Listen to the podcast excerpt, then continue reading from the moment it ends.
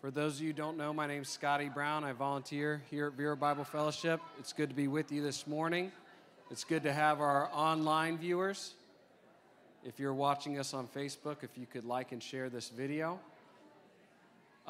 First off, since it's not on my sheet, I'm going to tell you, you can see the screen is not down. We do have paper lyrics that are being handed out, so if you do not have those and would like to sing along with worship this morning, make sure you get some of those. They're passing them out, looks like, at the front doors. All right, into some announcements. First Step class.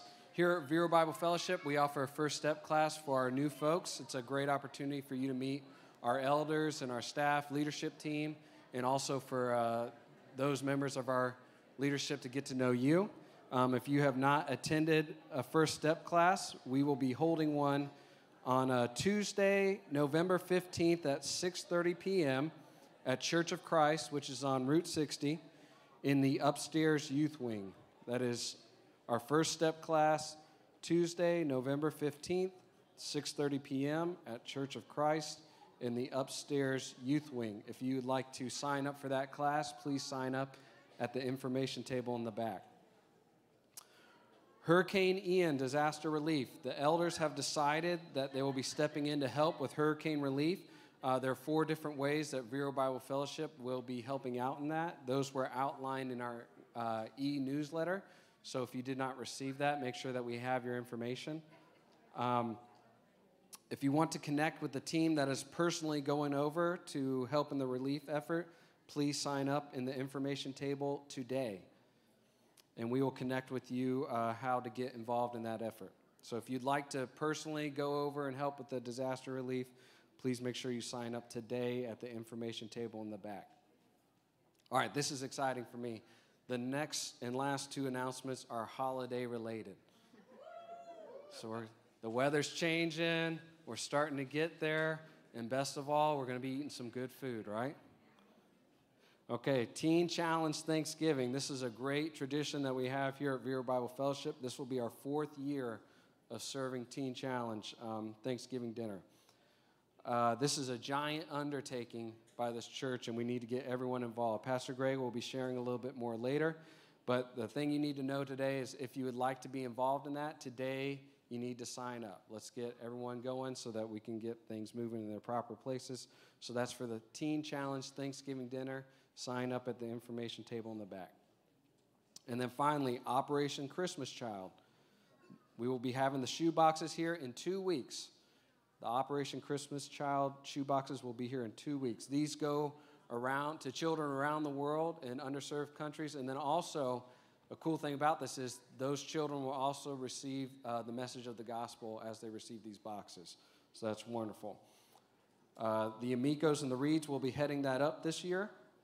And as I said, those will be here in 2 weeks, so make sure you connect with them if there's any way to help with that shoebox drive. As always, we do not pass an offering plate here at Vero Bible Fellowship, so if you would like to give, there is a box in the back that you could make your donation to, and then also you could give online, or you could even mail in a check to the church office. And now we will move into the worship portion.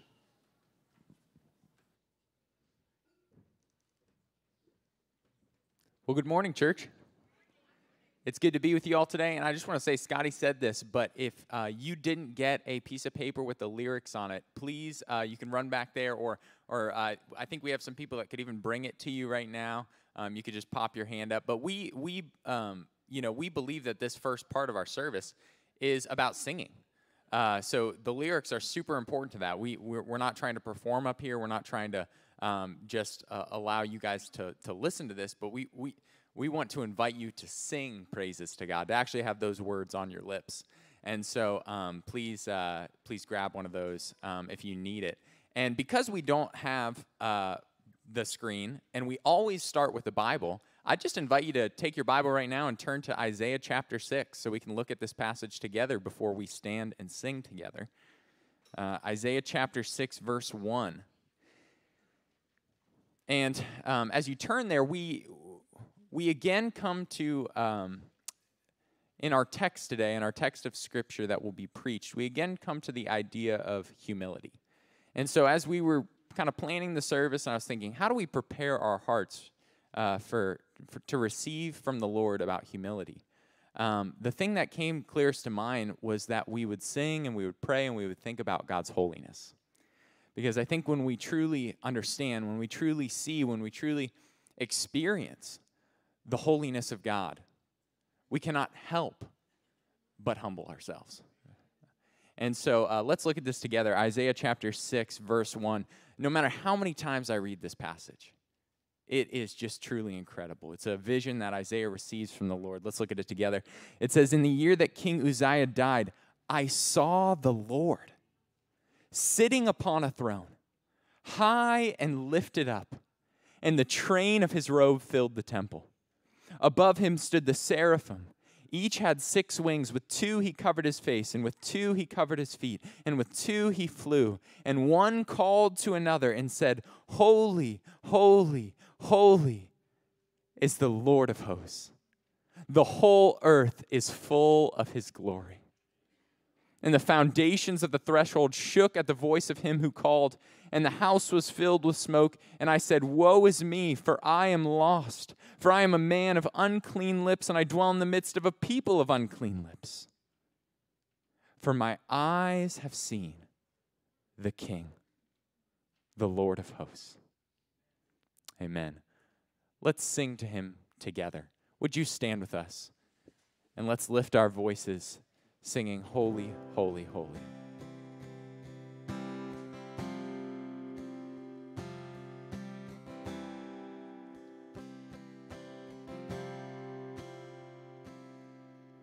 Holy, holy, holy, Lord God Almighty, early in the morning our song shall rise to thee.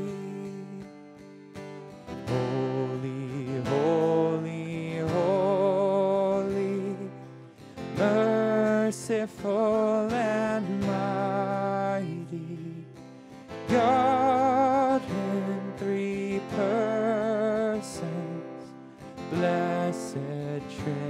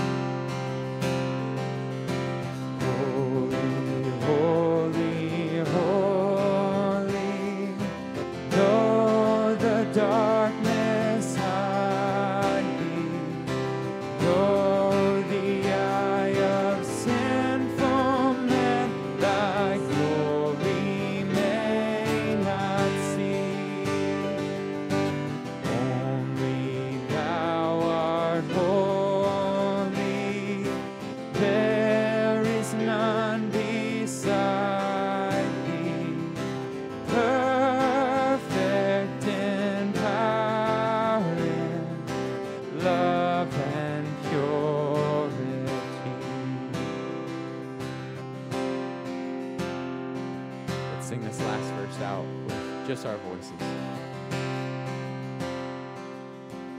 Holy, holy, holy, Lord God Almighty, all thy works shall praise thy name in earth and sky and sea.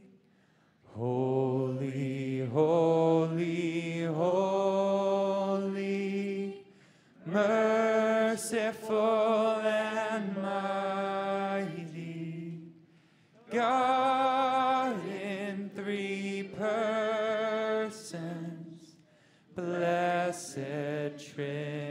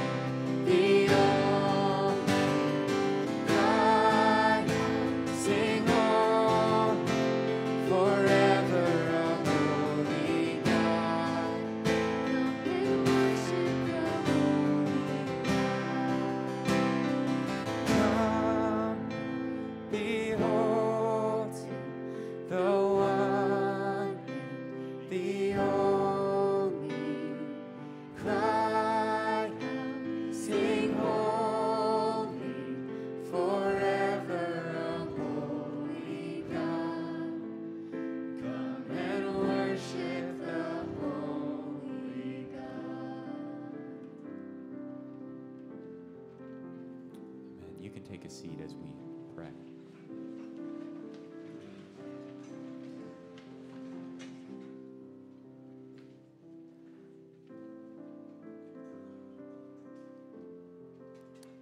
Let's pray together.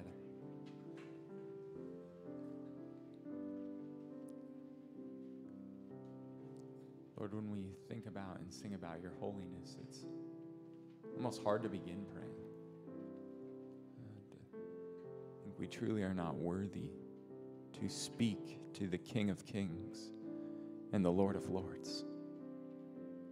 And yet you are so merciful and gracious to hear our prayers. And so we take this moment to praise you as the God who is higher than any other being, who is so set apart, so altogether awesome. We acknowledge that you are the creator and that we are simply the creatures, and that nothing compares to you, Lord. We acknowledge that you are perfect in every way. Every attribute you have that is all of who you are is perfect in every way. Your love, your justice, your patience, your mercy. Lord, we acknowledge that you are the only one who is truly morally pure in every way. And so we take this time as your people to confess our sins to you.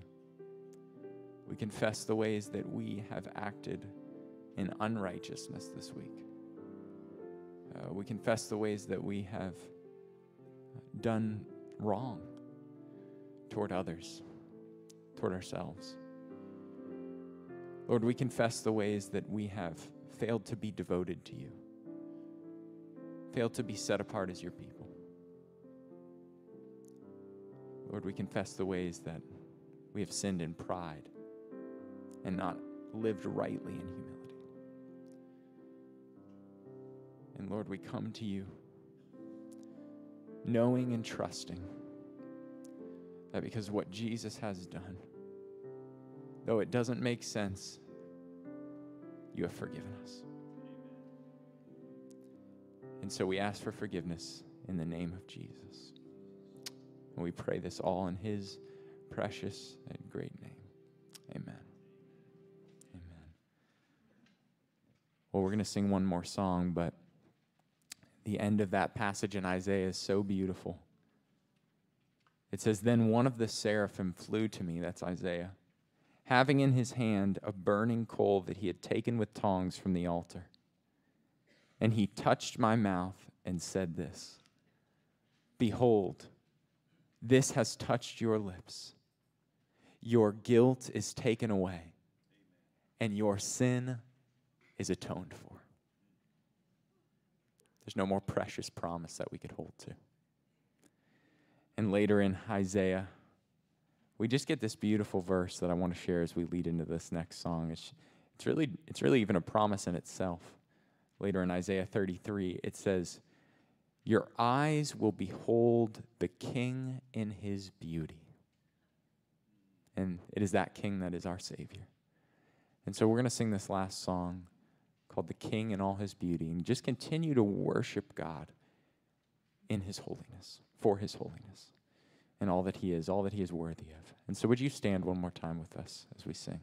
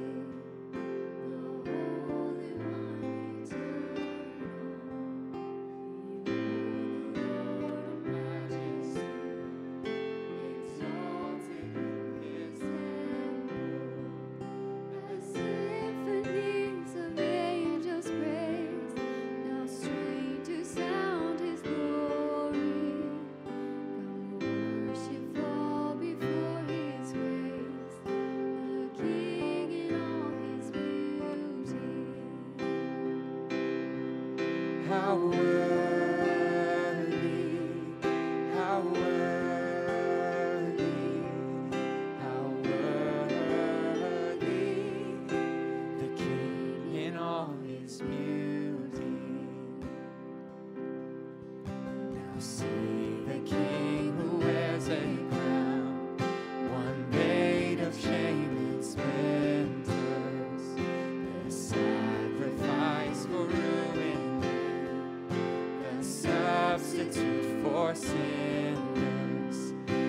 Has earth is stained with royal blood and breaks with love and fury.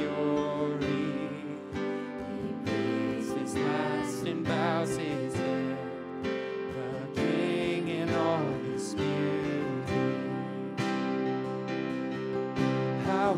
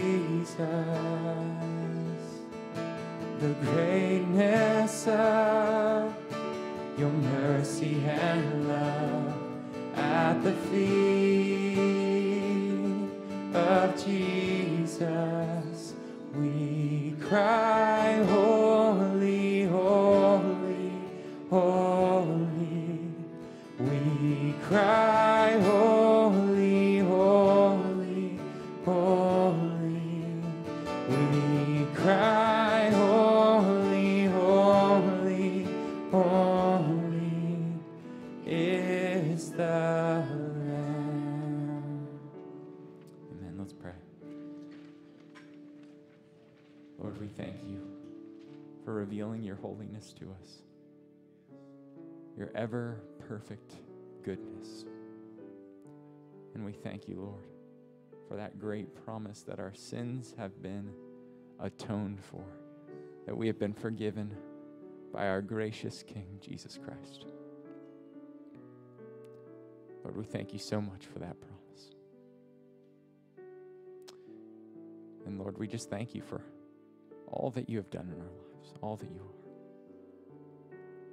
You are such a good King, and we love you, Lord. And so we pray this all in the name of our King, Jesus. And everyone said, amen. Amen. You can take a seat.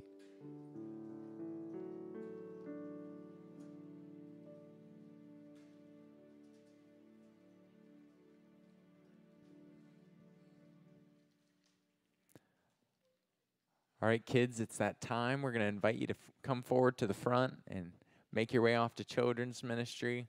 Invite our volunteers up as well. And it's just always so good to be together as a church family. We appreciate every part of our church family, and we're thankful for each of our kids. And it's just it's special to be together and to sing and to worship God together.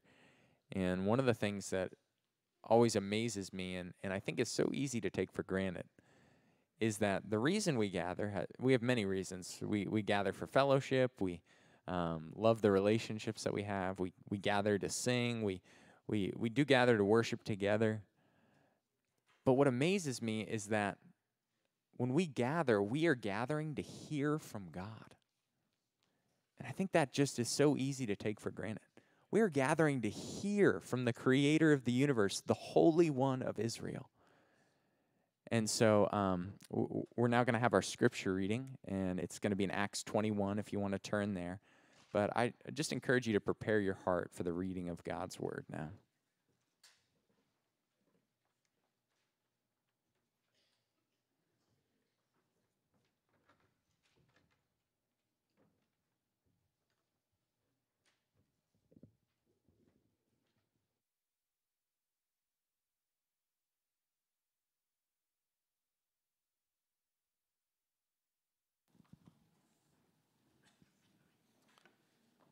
Acts 21:18 through 26 says, "On the following day, Paul went in with us to James, and all the elders were present. After greeting them, he related one by one the things that God had done among the Gentiles through his ministry. And when they heard it, they glorified God. And they said to him, 'You see, brother, how many thousands there are among the Jews of those who have believed. They are all zealous for the law. And they have been told about you that you teach all the Jews who are among the Gentiles to forsake Moses, telling them not to circumcise their children or walk according to our customs. What then is to be done? They will certainly hear that you have come. Do therefore what we tell you. We have 4 men who are under a vow. Take these men and purify yourself along with them and pay their expenses, so that they may shave their heads. Thus all will know that there is nothing in what they have been told about you, but that you yourself also live in obedience of the law. But as for the Gentiles who have believed, we have sent a letter with our judgment that they should abstain from what has been sacrificed to idols, and from blood, and from what has been strangled, and from sexual immorality.'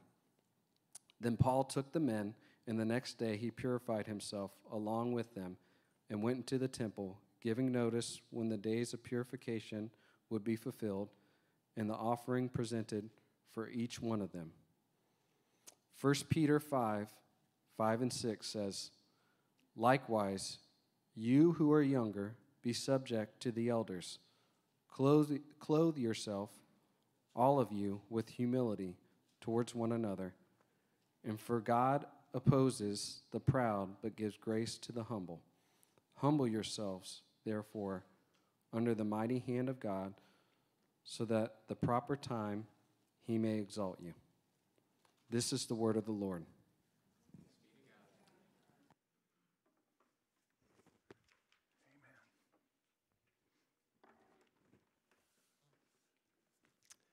With your Bibles already turned to Acts chapter 21.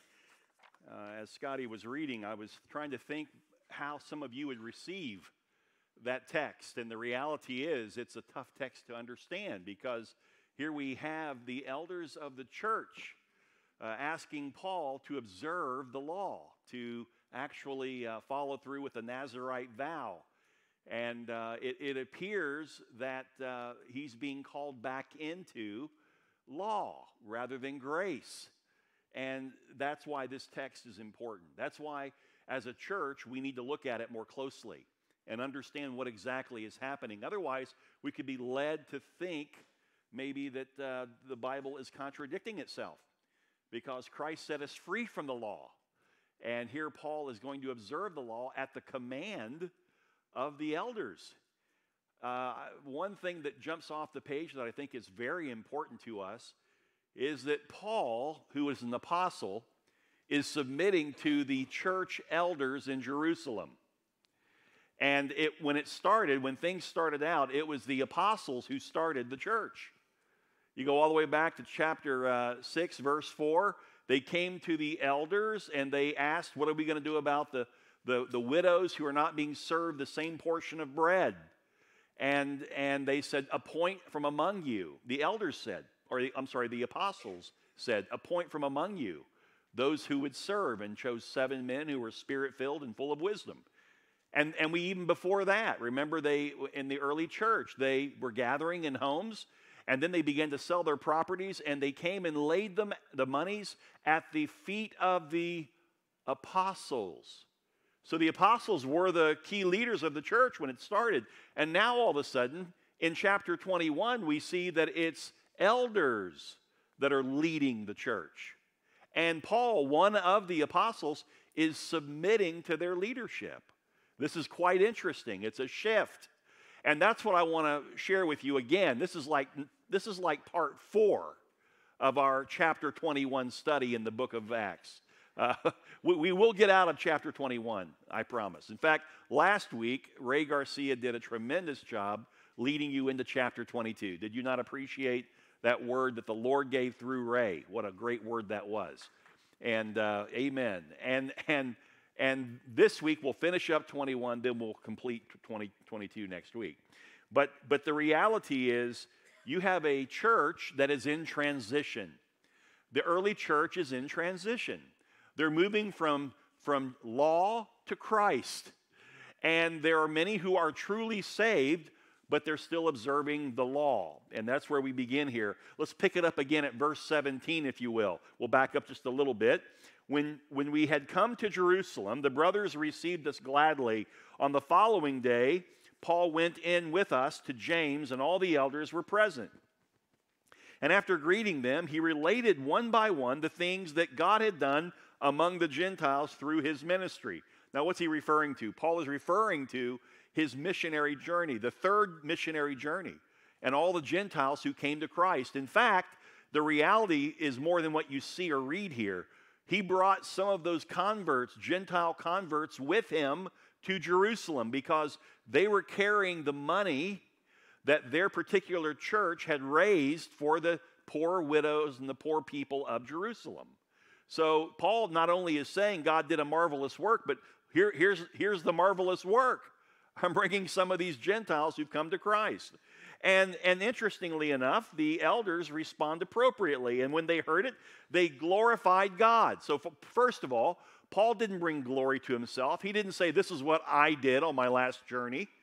He said, this is what God did. It's what God did through me. He gave all the glory to God. And the elders rightly responded in a heart of worship. They said, we praise God for what he did through you. They didn't praise Paul. They praised God.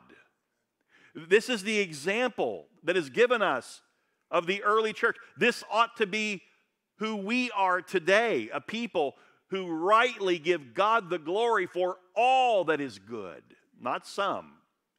And we give man no glory for the good things that God has done. When I was just a teenager, I remember going to a camp meeting, and he wasn't the worship leader. He was like the director of this particular camp meeting. And he came out, he was so excited. He was a short little guy. And he was so excited. He said, I just want to report to everybody. The place is packed with people. He goes, we just got permission. We were talking with Bill and Gloria Gaither. And the Gaithers wrote a new song. It's called, I'm So Glad I'm a Part of the Family of God. Remember that song? Now I'm dating myself. How old I am. And he was so excited. He says, they gave us permission to sing this new song that hasn't even been put out yet to the public. We've got permission to sing it. He was so excited, and the people were so excited. Oh. And then the speaker got up to preach, and the speaker said, isn't that interesting that we have to get permission from Bill and Gloria Gaither for a song that God gave them? Oh, yeah. Let's give the glory to God, not to man. When they heard it, they glorified God the Father. God should always get the glory. 1 Timothy chapter 6, write it down. 1 Timothy 6, 15 through 16, just 2 verses. 1 Timothy 6, 15 through 16. Paul speaking to his young protege, Timothy, his son in the faith. He tells us that God, he says, is the blessed and only sovereign, the King of kings, the Lord of lords, who alone has immortality, who dwells in unapproachable light, whom no one has ever seen or can see. To him be honor and eternal dominion. Amen. Paul gave no glory to any man, and Paul was not about to take the glory for what God had done on his third missionary journey. Do you really want to try and steal the glory from God? When you are sharing a story about someone who came to Christ and you were present, do you really want to make it sound like you're the one that led them to Jesus? You're the one, you're the trigger, you were the kingpin for why it happened? Really? Not a good idea. God should get all the glory. The elders made sure to give him the glory. And that's what we should do. And by the way, a healthy church does not put the pastor on a pedestal. I'm going to say that again. A healthy church does not put the pastor on a pedestal. He is a man like every other man. And it is only by the calling of God that he can fulfill what God has called him to do by teaching and preaching the Word of God from the pulpit. That is a serious thing. He will be held to a double accountability, and because of that, yes, the Bible says he should be given double honor. But don't worship him. No man owns the church. No man, no church should carry the personality of the pastor. We should carry the personality of God. The attributes of God should be alive and well in our church, and I believe they are. Thank you, church, for lifting God up, for bringing glory to his name, for pointing people to Jesus, not to ourselves. So now the elders, they turn the focus after Paul sharing what God had done to the Gentiles, saving Gentiles. Now the elders in Jerusalem get in on it. And they said in verse 20, and they said to him, you see, my brother, how many thousands there are among the Jews of those who have believed. Thousands of Jews have believed. That is a very misleading word, thousands, because in the Greek it literally means tens of thousands. Tens of thousands. And look what they said to Paul. You see, brother. In other words, Paul, the tens of thousands, it's evident. You can see it all over Jerusalem. Tens of thousands of believers where they had just started a church and 120 gathered and then 3,000 got saved. A church that started with 3,120 and now it's tens of thousands. Praise God.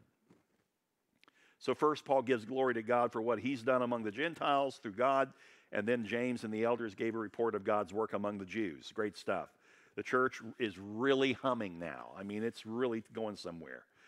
Well, it is and it isn't. Wherever a great work of God is happening, know that there will always be a work of man that tries to hinder it, that will interrupt what God is doing. Isn't that always the case? Let's say you come out of a song and, man, it was just a worshipful moment, and the whole body is like just caught up in that moment of worship and the words that we were singing, and God is speaking and he's dealing with hearts, and it's in a somber, holy moment of silence. You know, the scripture actually says, for alone my soul waits in silence, for my hope is in him. And I love those moments when God presents himself that way. And in that moment, all of a sudden, somebody breaks out with a clap and destroys the moment where the Spirit of God is moving. And really, probably what it comes down to is a person who has not yet understood what worship is, and that worship is not a form of entertainment. You don't applaud for how good that was. Now, there are moments when we all, as we're singing about the greatness of God, the attributes, the character of God, and we're just taken up in it. And we're all led to just, woo, clap your hands, all you people, shout unto God with a voice of triumph. There's moments like that, and that's good, where we're all sensing excitement. It's almost like we've learned something here. We've been reminded of something here about the verity of God, and now because of that, our emotions join in. That's a good thing. But then there's other times where God is moving in a very quiet way amongst us. Amen?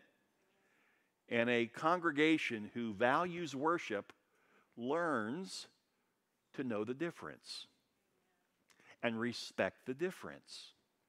And yet, here's the thing we must remember. This is why, oh, thank you, Tom. So appreciate that. Amen. I don't know what he put in this, but I'm sure it's good. Holy Ghost. Holy Ghost, amen. Thank you so much. Man, I can go another 45 minutes on top. He doesn't know what he did. Amen, brother.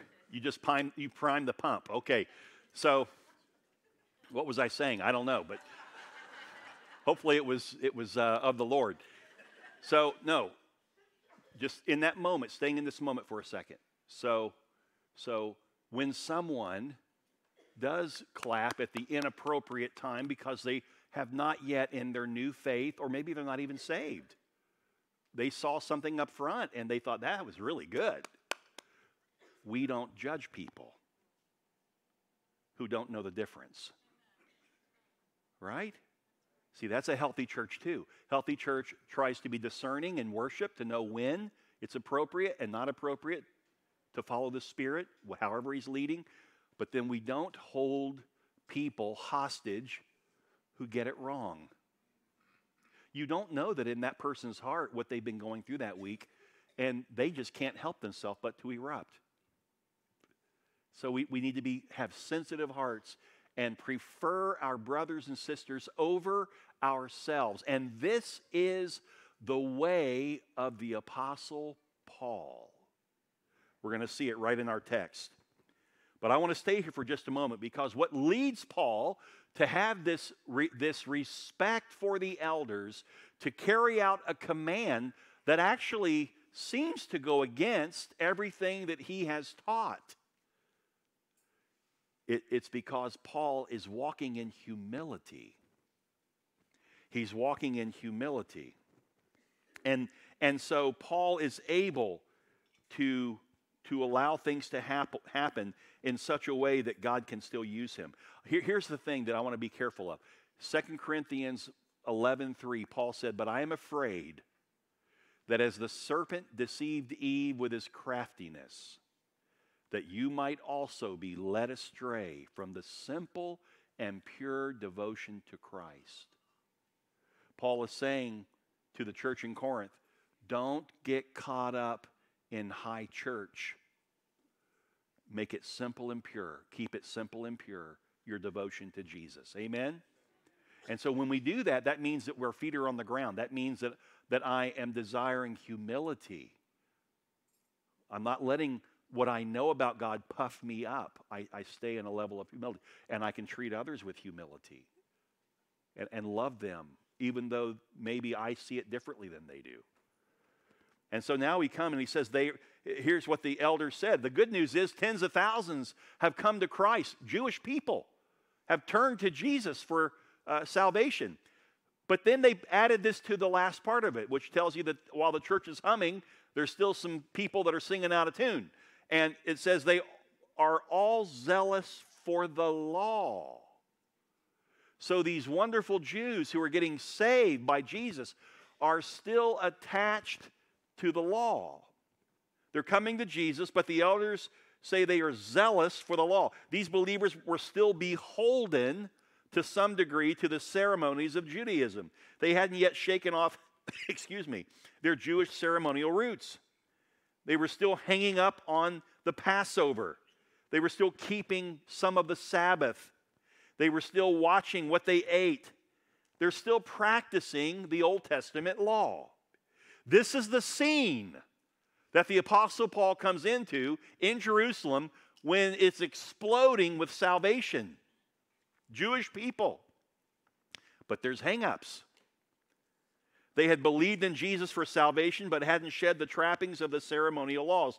They weren't able to fully grasp the reality that once God split the veil of the temple, he no longer was going to be found in that secret system.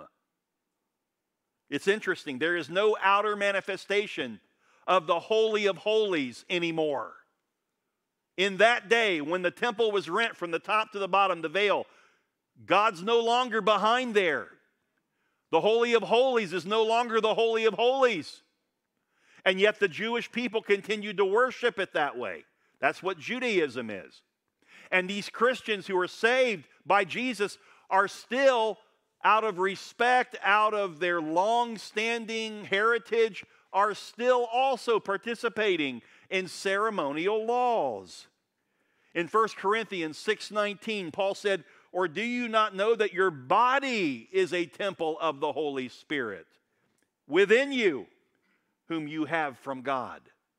All of a sudden, God has moved from an external location that you go to, and even going to the temple, you can't go into the Holy of Holies. And now Jesus dies on the cross. God raises him from the dead, and the veil of the temple is rent because all sins have been paid for. You've been transformed by Jesus. You don't need a God who's in secret. You don't need some kind of an Old Testament system, because now Jesus, after resurrection, lives in you by the Holy Spirit. God is in you. It's internal now, not external. But the Jews in that day were still struggling with this. That's why Jesus, on the last day of the great feast in John chapter 7, in verse 37, he said, on the last day of the feast, the great day, Jesus stood up and he cried out. This would have been the Feast of Tabernacle in the fall. The Feast of Tabernacle was a remembrance of God's people who would gather from all over the known world in Jerusalem. It'd be millions, 3 million people would gather. And they would celebrate how God had provided for their forefathers in the wilderness for 40 years. How for 40 years their clothes never wore out. Their shoes never wore off. How God brought water out of a rock. For 40 years, God provided manna from heaven. Get up in the morning, and there's manna laying all over the ground, and you pick up what you need for the day. Don't take more than you need for one day because it'll rot. God didn't want them to trust the manna for tomorrow's food. He wanted them to trust Him for the manna. And that's what they would celebrate. And what they would do, they'd come to Jerusalem, millions, and they would build these little huts. And then they would sleep in the hut as a picture, as a reminder of what it was like for their forefathers who were living in the wilderness for 40 years. And they would look up at night, and the little child would look up, and he could see the stars in the cracks of the ceiling of the hut. This is what it was like for Israel. And they would remind. And then on the final day of the great feast, they would all gather at the steps of the Temple Mount. These are rock steps that would go up to the temple. And these able-bodied men would come with these giant jars. They would walk down all the way to the base, to the bottom, and they would draw water from the well in these large vats, and they would carry them back up the steps, and all the people standing to the side watching. And then they would tilt these jars, these vats, and the water would flow down the rocks as a picture of water coming from a rock. And on that last day, very possible that while this was happening, while the steps are still damp, Jesus goes and stands on the step. And it says in this text here, he cries out. So he's not just talking in a normal voice. He's not raising his voice. He is crying out. And listen to what he said. If anyone thirsts, let him come to me and drink. If you thirst, don't lean on a sacramental system that takes you back to your forefathers that lived long ago, trusting in God. You can trust in God today for the food, for the water, for your life. That's what he was saying. Whoever believes in me, as the scripture has said, out of his heart, not out of the temple, out of his heart will flow rivers of living water. Now this, it says that he spoke about the Spirit whom those who believed in him were to receive. See, Jesus hadn't gone to heaven yet, so the Spirit hadn't come. But he's speaking of future tense. He's going to come. He's going to fill you. For as yet the Spirit had not yet been given because Jesus was not yet glorified. But one day the Spirit will flow out of you like springs of living water. So why in the world would Paul submit to a command that would call him back into that sacrificial system? Why would he do it? Well, let's take a look. Let's go further here. I want you to remember what I said earlier and what we said prior, and that is that in this sacrificial, sacramental system, this is a picture of a transition. People are coming from the law to Jesus. And it wouldn't it be wonderful if when we get saved, all of us just, in the twinkling of an eye, when we're saved, we all change. Our clothes changes, the way we talk changes, our behaviors change completely. No more dirty words out of our, wouldn't that be wonderful? You get saved and I mean you are completely inside and out a different person. That's not the way it works. God saves you, your inner being, the real you. Your soul, your spirit is regenerated. But you have to learn by the word, it begins to take over who you are on the outside. It takes time. It's not right for anyone here to expect a brand new believer to act like you. Well, I hope they don't act like you. Amen.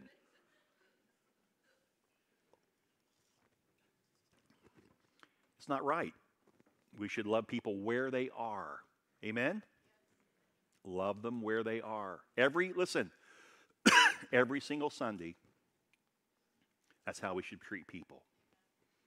We treat them the way Jesus sees them, not the way we want to see them. Because we know what, here's how whacked out we are. This is how sideways we get. We can quickly point out the sins of others, but we can't seem to see those same sins in us. Isn't that interesting how that works? I can quickly forget my own sins as I'm pointing out your sin.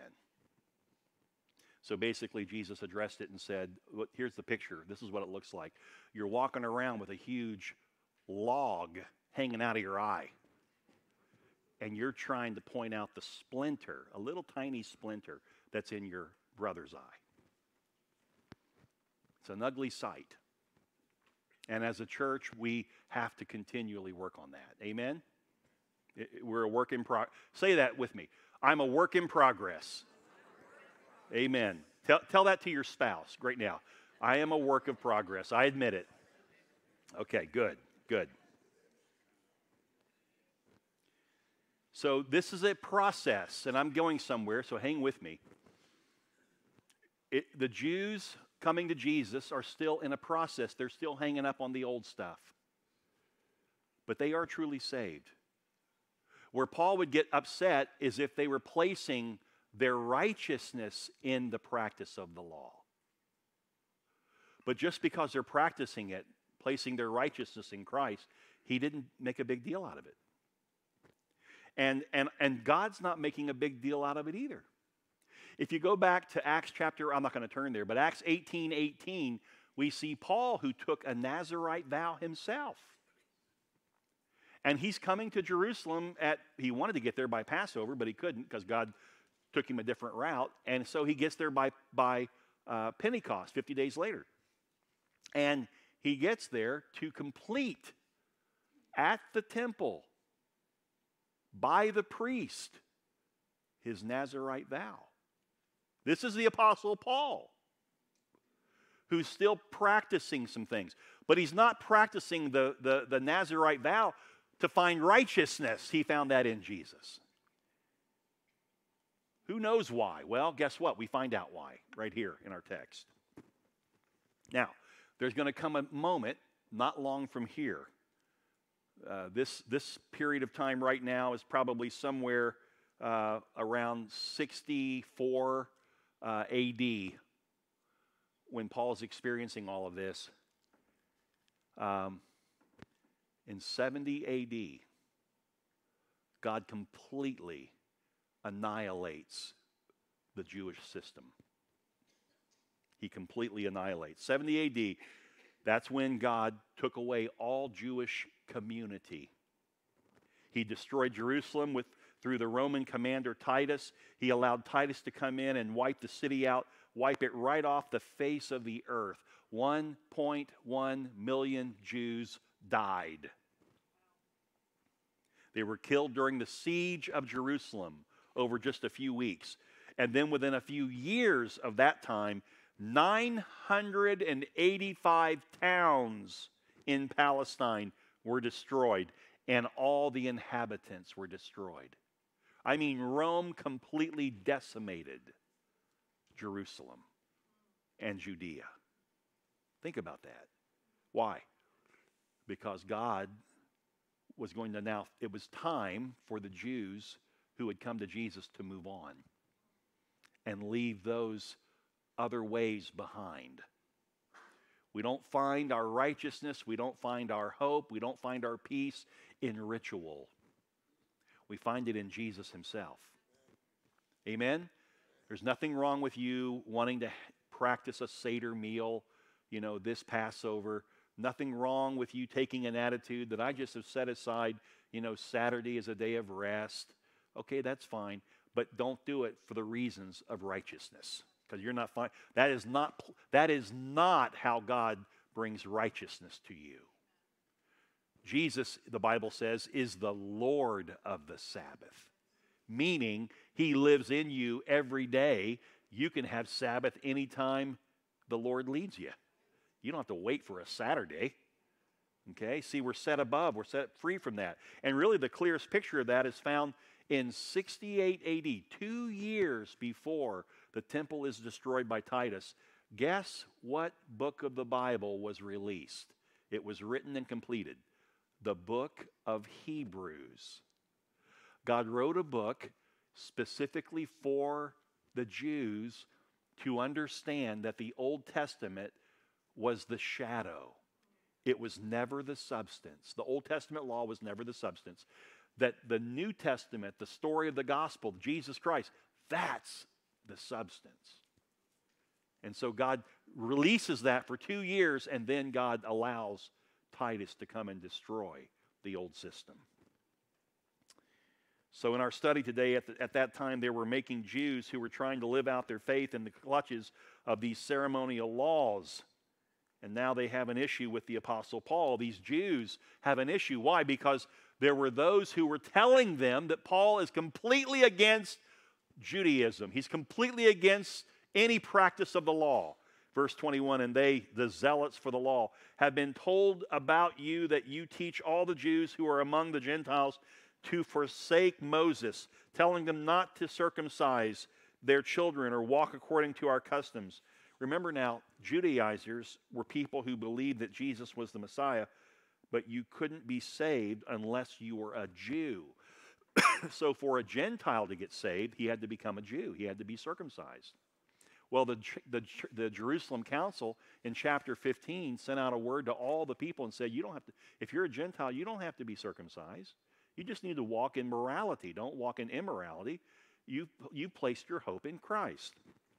So they dealt with that system.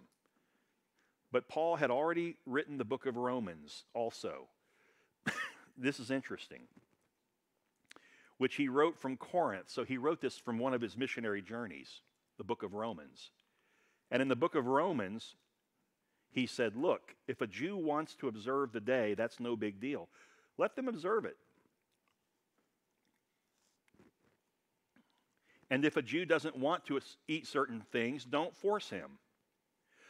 You that are strong in the faith, don't oppress those who are weak in the faith. Give them time to grow up. He said, for some it's a problem, for others it's not. Let's stoop to the weaker brother and let's not offend him. So those who are still practicing some of the Old Testament law, don't get on them. They're just weak in the faith right now. They'll grow.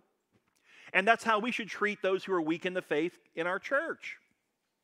Now, that doesn't mean ignore sin. Go to them in love and call that sin out. You want to help that brother or sister who has stumbled.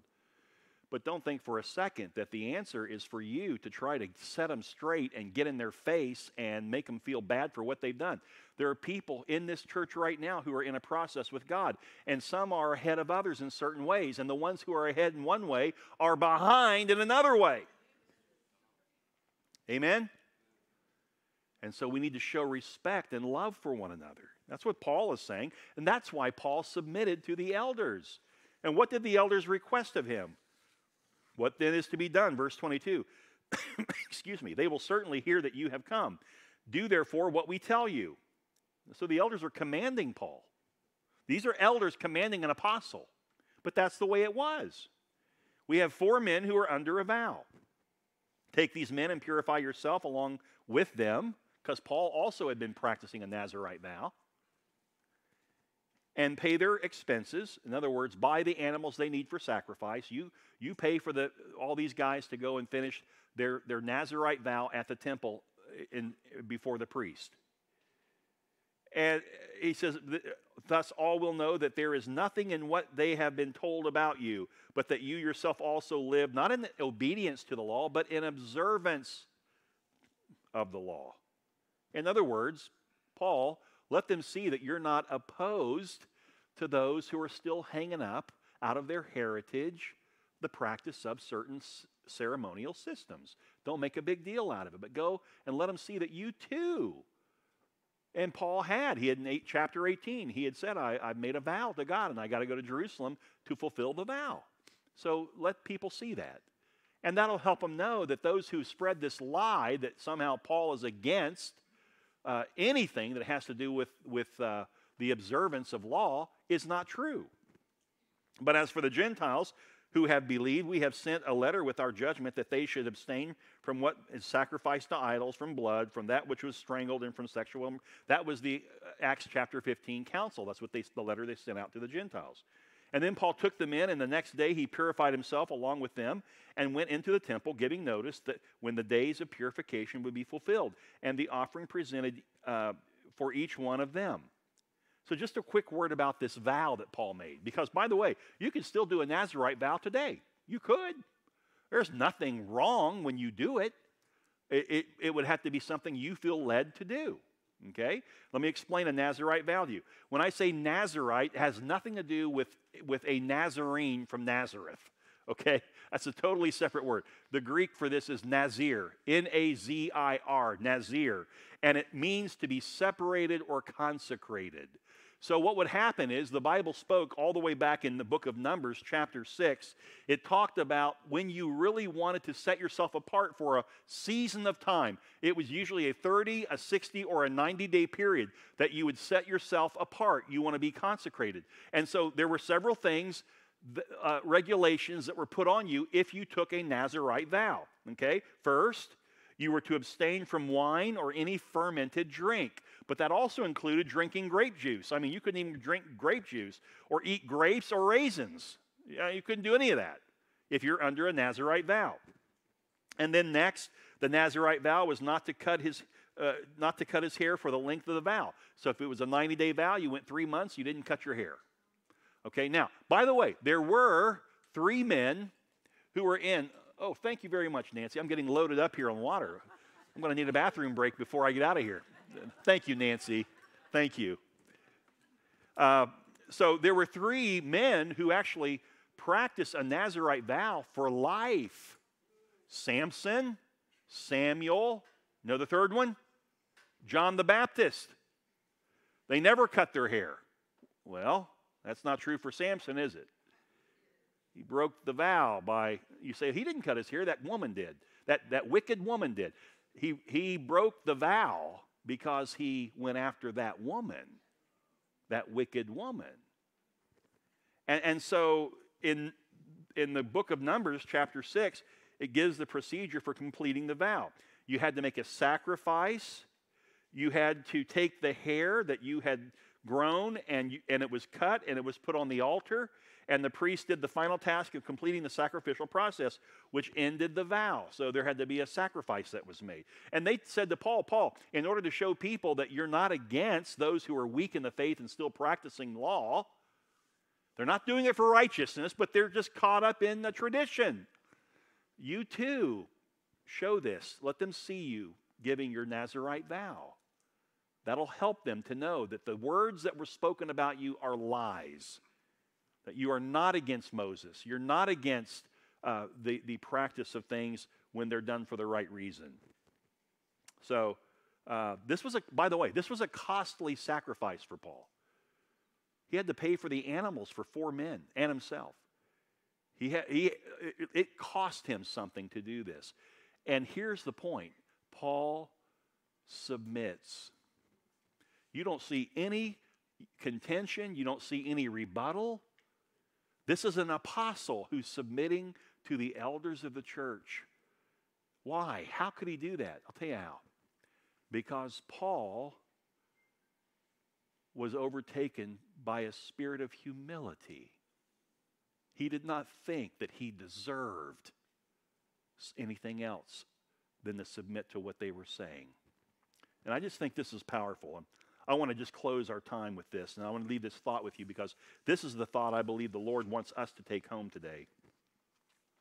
Paul does everything the elders ask of him because his ministry and his title and his name wasn't his own. All of it came from Christ. It is really hard to offend someone who has no rights. Who is it easy to offend? A person who claims all these different rights. Well, it's my right.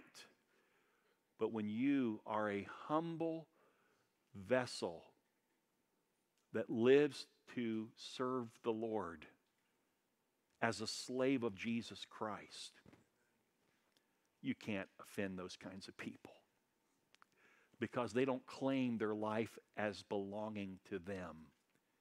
Their life belongs to Christ. Paul wrote to the Galatians, he said this, I have been crucified with Christ. It is no longer I who live, but Christ who lives in me. The life I now live in the flesh, I live by faith in the Son of God who loved me and gave himself for me. When did Paul write that? Around 49 AD, long before the elders asked him to go and make the sacrifice and the vow. He knew he didn't belong to himself. He submitted to those who are the spiritual leaders of the church. And by the way, elders are the way that God has designed the church for today.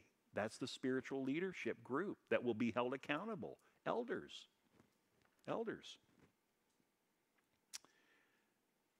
I love this. At the beginning of Galatians, this book where Paul said what I just read, it starts out this way. Here's his greeting. Here's his introduction.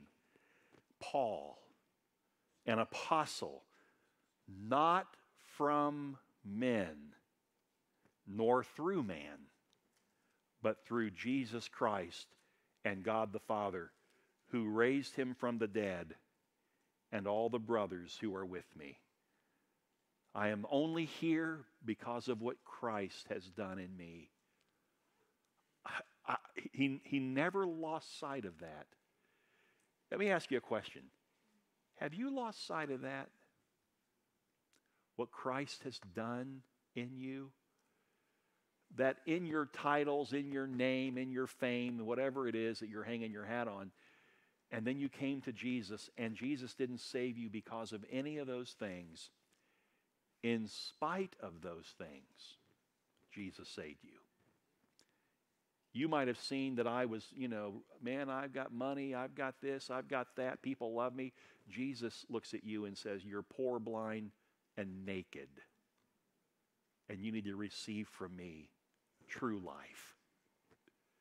When we, as a people, one local fellowship, walk in that spirit and that understanding, That my identity is not in what I've created or what man has said about me. My identity is in what my Savior has done for me and through me. My identity is Him.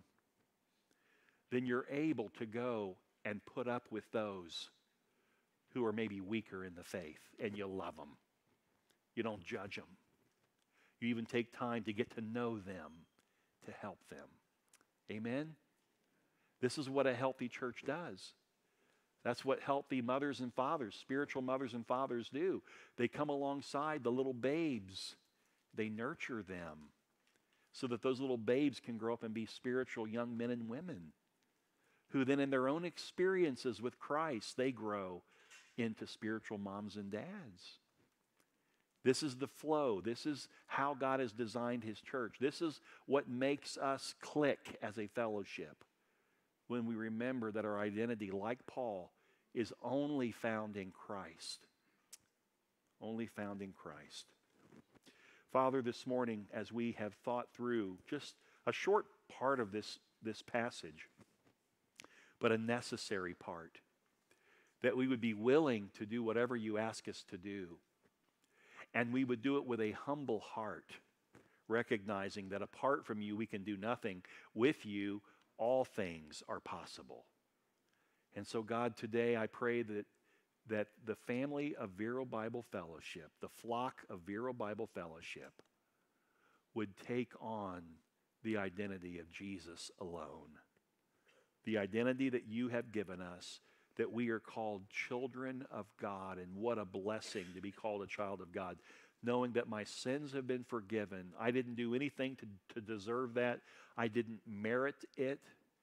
It was simply the grace gift of God in my life, that we have been chosen by God from the foundation of the world to know Him, to love Him, to be in His family.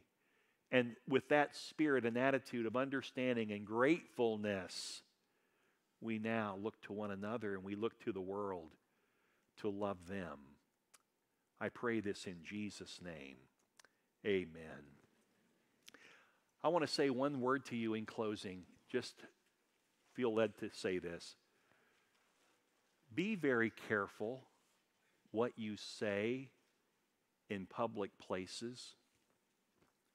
Be very careful the attitude that you project. Be very careful the demeanor of your behavior that you send. Social settings, social media. I look at sometimes some of the things that we say in social media about politicians, about other things. You can have a personal feeling that someone is evil. But you are a believer, and God forgave you of your evil. What right do you have to point out the evil of others? When you walk in the Spirit of Christ, you don't want to do that. You want to pray for them. And you want to be careful how you say what you say, so that those who have yet to come to Jesus will see Christ in you, not you. If they see me, they'll never come to Jesus. They need to see Jesus. Amen? That's important for all of us. So do a heart check on that. It's not just how we treat each other here. It's also how we treat the world out there. Amen? All right.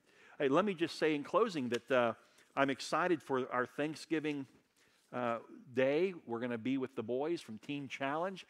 They'll be with us next Sunday, I believe. Their moms and dads will be here as well, so that'll be exciting. And so I'm looking forward to that.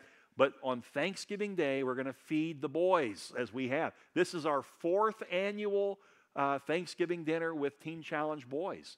And there will be a total of about up to maybe 60 people that can fit into the room. We're going to go to the plaza on 17th Street next to Strunk Funeral Home. And that's where we'll host the boys and feed them. Our goal has always been to provide a home-cooked meal for the boys, to put them in a family setting as much as we possibly can so that they have a real family Thanksgiving dinner. And so if you would like to sign up, there's a sheet. It looks something like this. It's on the table in the back. As if those of you in the back can see that. Anyway, it's back there, and you can sign up to help. Know this, that we only have room for about 60 people. No, when I say 60, I mean including the boys. The whole room, about 60 is what we can handle to feed them and to have a service. So not everyone here who would like to attend probably can, but sign up. And we need from all of you, where you can participate, is in making food. The food needs to be delivered. You can start delivering at 10 o'clock in the morning and just go to the plaza. We'll have the address. In fact, I think it's back. Well, if it's not, we'll get it to you. We'll get you the address. And you can deliver the food there. But sign up and let us know you'd like to help and how you'd like to help, okay? So we like to hear from you. And it ought to be a great event as always. Amen. All right? God bless each of you.